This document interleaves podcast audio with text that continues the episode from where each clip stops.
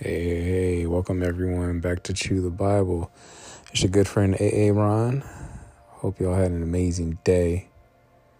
We are in Second Chronicles chapter 28. We'll be reading out of the New Living Translation as always. Man, I before we get into the word though, just uh, pray for brother. It's gonna be uh, a week a week week without a car. My car is in the shop. I've said this before, but just in case we have some brand new listeners, yeah, I was in the parking lot of a grocery store and I pulled out in the middle of the lane and or backed out of them into the middle of the lane and then this guy got the same idea to back out just as I did and he went boom right into my front passenger door so, yeah, the passenger door. So, uh, yeah, yeah, yeah, that's, I have to get a whole new door and I had to paint the front and back fenders. And so, anyway, yeah, thank God the guy had insurance to take care of it.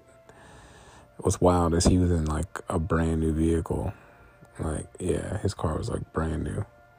So, but he had like hardly any damage, just like a scuff on his car. So, anyway, getting that taken care of so that, and I'm not gonna get a rental car.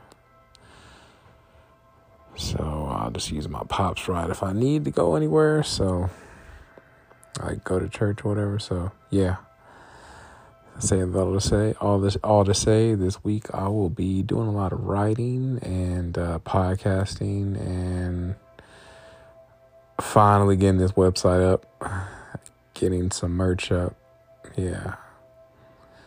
I need to really, yeah, I just need to write a whole to do list on my whiteboard. That way I just knock stuff out, like everything I want to get done, and like breaking into what the whole ABC categories I used to do. Where A is like this needs to get done. B is like, oh, if it gets done, great. If not, you know, get it done within the next three months or so. And see is like, these are awesome things that I would love to do in the future. But yeah, once again, if they didn't get done till like the end of the year or next year, hey, life will still go on. So yeah, I need to do that tomorrow. But tomorrow, I'll, just, I'll probably won't even do ABC. I'll just do um, a whole list of to dos, like a whole checkbox. I work I work well with just having to do lists and check boxes. So, but I do need to do that ABC thing as well soon. Put that on the whiteboard as well. Anyway, it makes sense in my head. It may not. So, all right. Uh, in Second Chronicles twenty seven, we were talking about Jotham he was the last king discussed. He was only 25 years old when he became king, and uh, he did what was pleasing in the Lord's sight. But the other people, the other Israelites, uh, they continued in their corrupt ways and rebellion. So, all right, now, and he was able to be buried in the city of David. So, that's a good sign because not all the kings were able to do that. It's like a sign, uh, sign of honor, being buried in the city of David. All right, so Second Chronicles twenty eight. Ahaz rules in Judah. Ahaz was twenty years old when he became king, and he reigned in Jerusalem sixteen years. He did not do what was pleasing in the sight of the Lord. Come on, Ahaz. All right, as his ancestor David had done. Instead, he followed the example of the kings of Israel. He cast metal images for the worship of Baal. He offered sacrifices in the valley of Ben Hinnom, even sacrificing his own sons in the fire. Woo! He sacrificed his own sons. In this way, he followed the detestable practices of the pagan nations the Lord had driven from the land ahead of the Israelites. He offered sacrifices and burned incense at the pagan shrines and on the hills and under every green tree. Because of all this, all this, the Lord the Lord his God allowed the king of Aram to defeat Ahaz and to exile large numbers of his people to Damascus. the armies of the king of Israel also defeated Ahaz and inflicted many casualties on his army. Y'all just make a mental note of Damascus because that's going to come up later in the New Testament when we talk about Paul. My pastor brought up a he made a a cool little point the other day at the uh, pastor's prayer meeting that they have, where our pastors and elders they get on this uh, call online call and they share it uh, on Facebook or whatever, and uh, he was like, "Yeah, when we're on the road to Damascus, God is demasking us." Never thought of that. Yeah, play on words, demask, demasking us. I'm gonna use that one, steal it. So these folks, they were on, yeah, they got exiled to Damascus. Uh, but yeah, they weren't demasked. They stayed in their mask. and they were uh, tripping. They didn't have a Paul conversion moment. Apostle Paul when you got blinded. I, I look, I'm looking so forward to getting to the New Testament. All right, verse six. In a single day, Pekah or Pekah, son of Remaliah, Israel's king, killed 120,000 of Judah's troops, all of them experienced warriors, because they had abandoned the Lord, the God of their ancestors. Thank God we live under the age of grace, because I should have been dead a long time ago. Then Zicri, a warrior from Ephraim, killed Maaseiah, the king's son, Azrikam, the king's palace commander, and Elkanah, the king's second in command. The armies of Israel captured 200,000 women and children from Judah and seized tremendous amounts of plunder, which they took back to Samaria.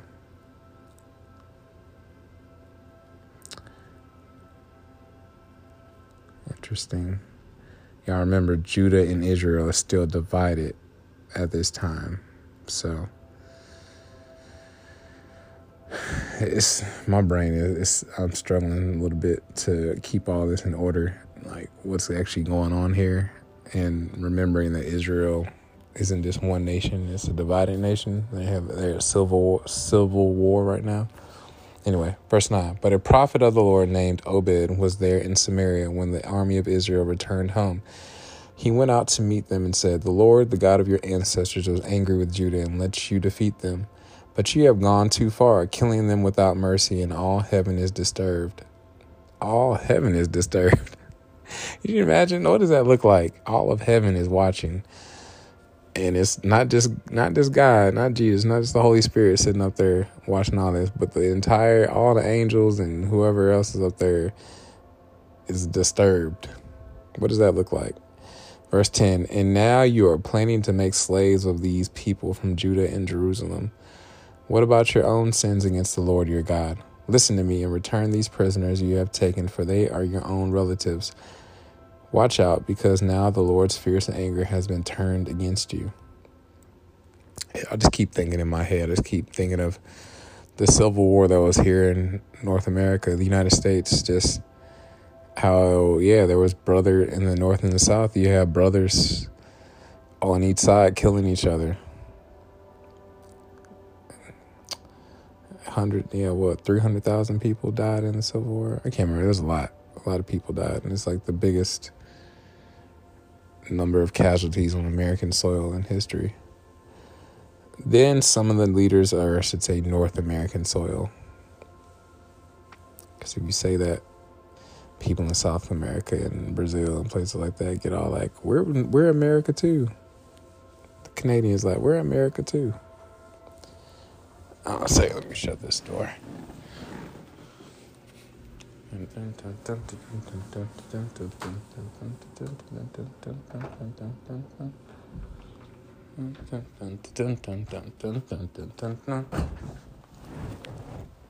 Then some of the leaders of Israel, Azariah, son of Jehonanan, Jehonanan,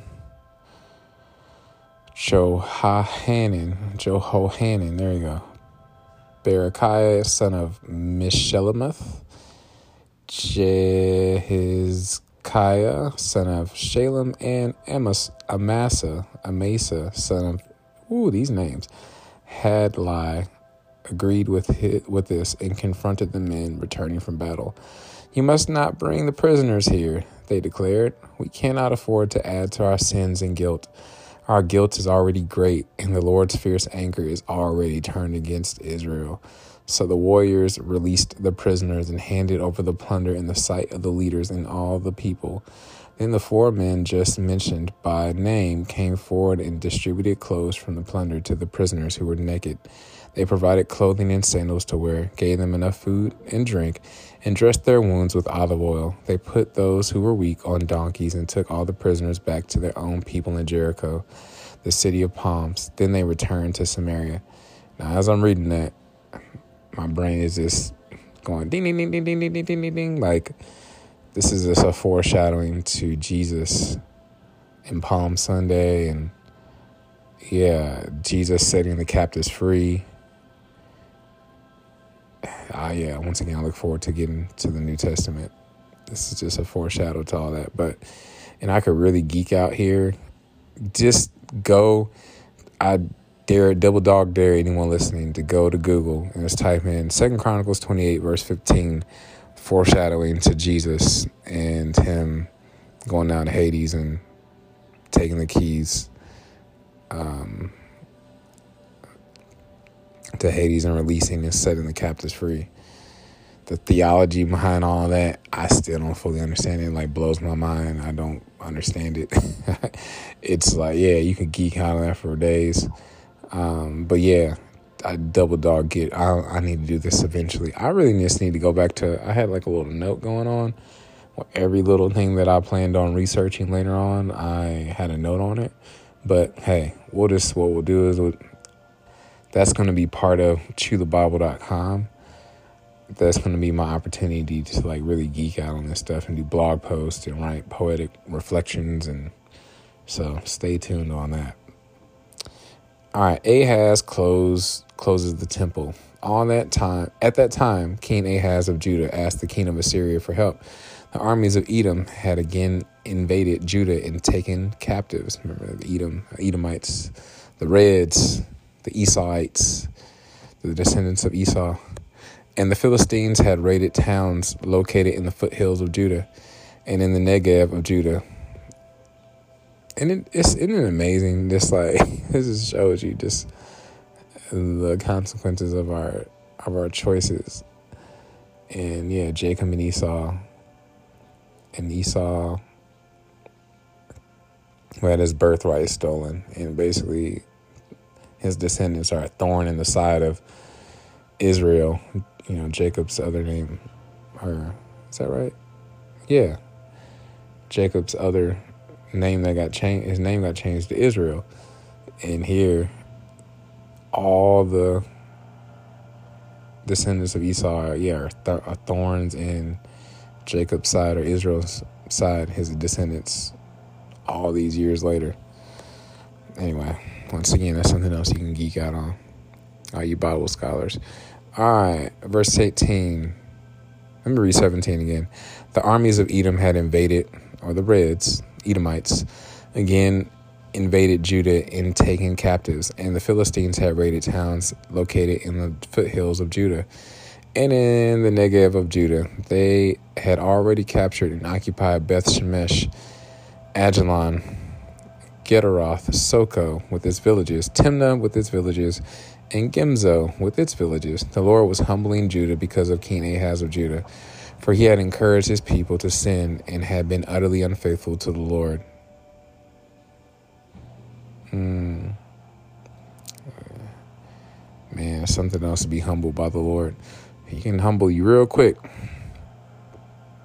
So you can either humble yourself or let the Lord humble you. Which one? Take your pick. I'd rather humble myself first. so when King Tiglath Pileser of Assyria arrived, he attacked Ahaz instead of helping him. Ahaz took valuable items from the Lord's temple, the royal palace, and from the homes of his officials, and gave them to the king of Assyria as tribute, but this did not help him. Even during this time of trouble, King Ahaz continued to reject the Lord. He offered sacrifices to the gods of Damascus, who had defeated him, for he said, Since these gods helped the kings of Aram, they will help me too, if I sacrifice to them. But instead they led to his his ruin and the ruin of all Judah. Mm. So yeah, once again, our choices don't just cause consequences just for ourselves. They have negative con- can have our bad choices can have negative consequences on our children and children's children as well. So God, grace, grace. Now, as I'm reading this too, now I'm curious. I need to see why Paul was on the way to Damascus. Why was he on the road to Damascus? What was in Damascus? Why was he going there in the first place? I can't remember.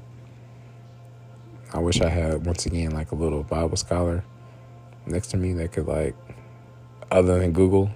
I want to have a quick question like Siri, why was Paul on the way to Damascus? anyway, what was what was there in Damascus? And what kind of town was Damascus by that time, in that time of Paul's day, the Apostle Paul? As you know, because I know he was going around killing Christians before that, before he got struck blind on the way to Damascus. Anyway, mental note. Should I stop and look that up? You know what? I am. We're going to do that. I don't normally do this because it makes the episodes longer or the recordings longer. Hold on a second. Google. Why I'm typing with one hand. Why was Paul on the road to Damascus? The book of Acts says that Paul was on his way from Jerusalem to Syrian Damascus with a mandate issued by the high priest to seek out and arrest followers of Jesus with the intention of returning them to Jerusalem as prisoners for questioning and possible execution. So, yeah, he was on his way to go capture Christians in Damascus. So, I'm curious to know what changed in Damascus all those years later to where it was like a sinful area and then it changed to be an, an area where Christians were, followers of Christ. This is interesting. These parallels, these foreshadows. Anyways, keep going. The king took the various articles. How did I not know that? That makes sense. Of course, yeah. He was on his way to go capture Christians there. Yeah, that makes sense. Cause yeah, he wasn't like yeah, that makes total sense. You ever ask yourself a question you already knew the answer to, but I don't know, or you're like, aha, I knew that, but it's throwing me off because it's like, why? You know, I'm thinking that Damascus is like a sin was a sinful area based on reading this. So my question now is like, what changed in Damascus all those years later? Once again, to where they had Christians, and they weren't doing all this uh, demonic activity and worshiping idols.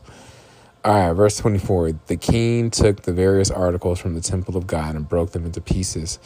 He shut the doors of the Lord's temple so that no one could worship there, and he set up altars to pagan gods in every corner of Jerusalem. He made pagan shrines in all the towns of Judah for offering sacrifices to other gods. In this way, he aroused the anger of the Lord, the God of his ancestors. The rest of the events of Ahaz's reign and everything he did from beginning to end are recorded in the book of the kings of Judah and Israel. When Ahaz died, he was buried in Jerusalem, but not in the royal cemetery of the kings of Judah. Then his son, Hezekiah, became the next king. Hey, Hezekiah, Hezekiah, not Hezekiah Walker.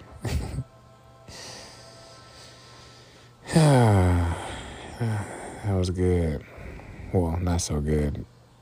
I just enjoy reading the stuff, even though a lot of this stuff in the first Chronicles, Second Chronicles, Chronicles, and First Kings, Second Kings, it's pretty tragic. It's very interesting. Got my brain churning. All right, let's hop on that Romans road. See how well I remembered those scriptures from yesterday. I'm not going to try to go off memory and read from my paper. Romans 3.23 says, For all have sinned and fallen short, or all have missed the mark, veered off the path, and come up short of the glory of God or God's perfect standard. And Romans 623, 623 says, For the wages or the cost of that sin are missing the mark, veering off the path, is death or eternal. Death is just eternal separation from God forever and ever, ever, forever, ever, forever and ever. But the free gift of God is eternal life or to be have a restored relationship with him. So you get to spend the rest of your life with God but only through Jesus Christ our Lord. Only through Jesus Christ. Romans 5 8 says, But God demonstrated his love toward us, or he showed his love. He's from the Show Me State, Missouri, not Kansas, Missouri. Because he showed it. He showed it. He didn't just say what he's going to do, he showed it. He showed his love toward us, and then while we were yet sinners, while we didn't want to have anything to do with him, we were tripping. Jesus Christ died for us. Romans 10, verse 9 through 10 says that if we will confess with our mouth, that's a big if, we got to confess with our mouth that Jesus is Lord and believe in our heart that God has raised him from the dead, we will be saved. So that's two things you have to do. You have to confess with your mouth out loud and believe in your heart that God has raised him from the dead. And thou shalt I just had this crazy thought like, what if you're mute and can't talk? It's like God knows your heart. Like, really, I know it's like a joke that a lot of people say, or, you know, people say it all the time. But God knows if you're sincere, if you mean it, mean it in your heart. And I know He has grace for those folks that can't speak. Um, anyway, so if you do those two things, you confess with your mouth and believe in your heart that God has raised uh, Jesus from the dead, that Jesus is Lord, and that God raised him from the dead, you will be saved.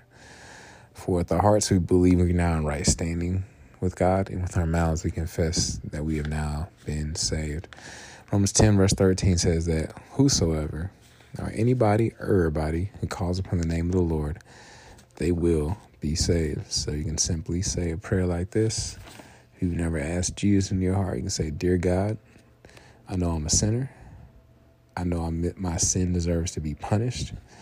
I believe Jesus Christ is the Son of God who died for me and rose from the grave. I want to turn from my sin and trust Jesus Christ alone as my Savior. Thank you for the forgiveness and everlasting life I can now have through faith in Jesus. In Jesus' mighty precious name I pray. Amen. All right, y'all. I'm going to record, do one more recording, and then probably start preparing for bed. So God bless y'all. And I will, yeah, I'll be right back.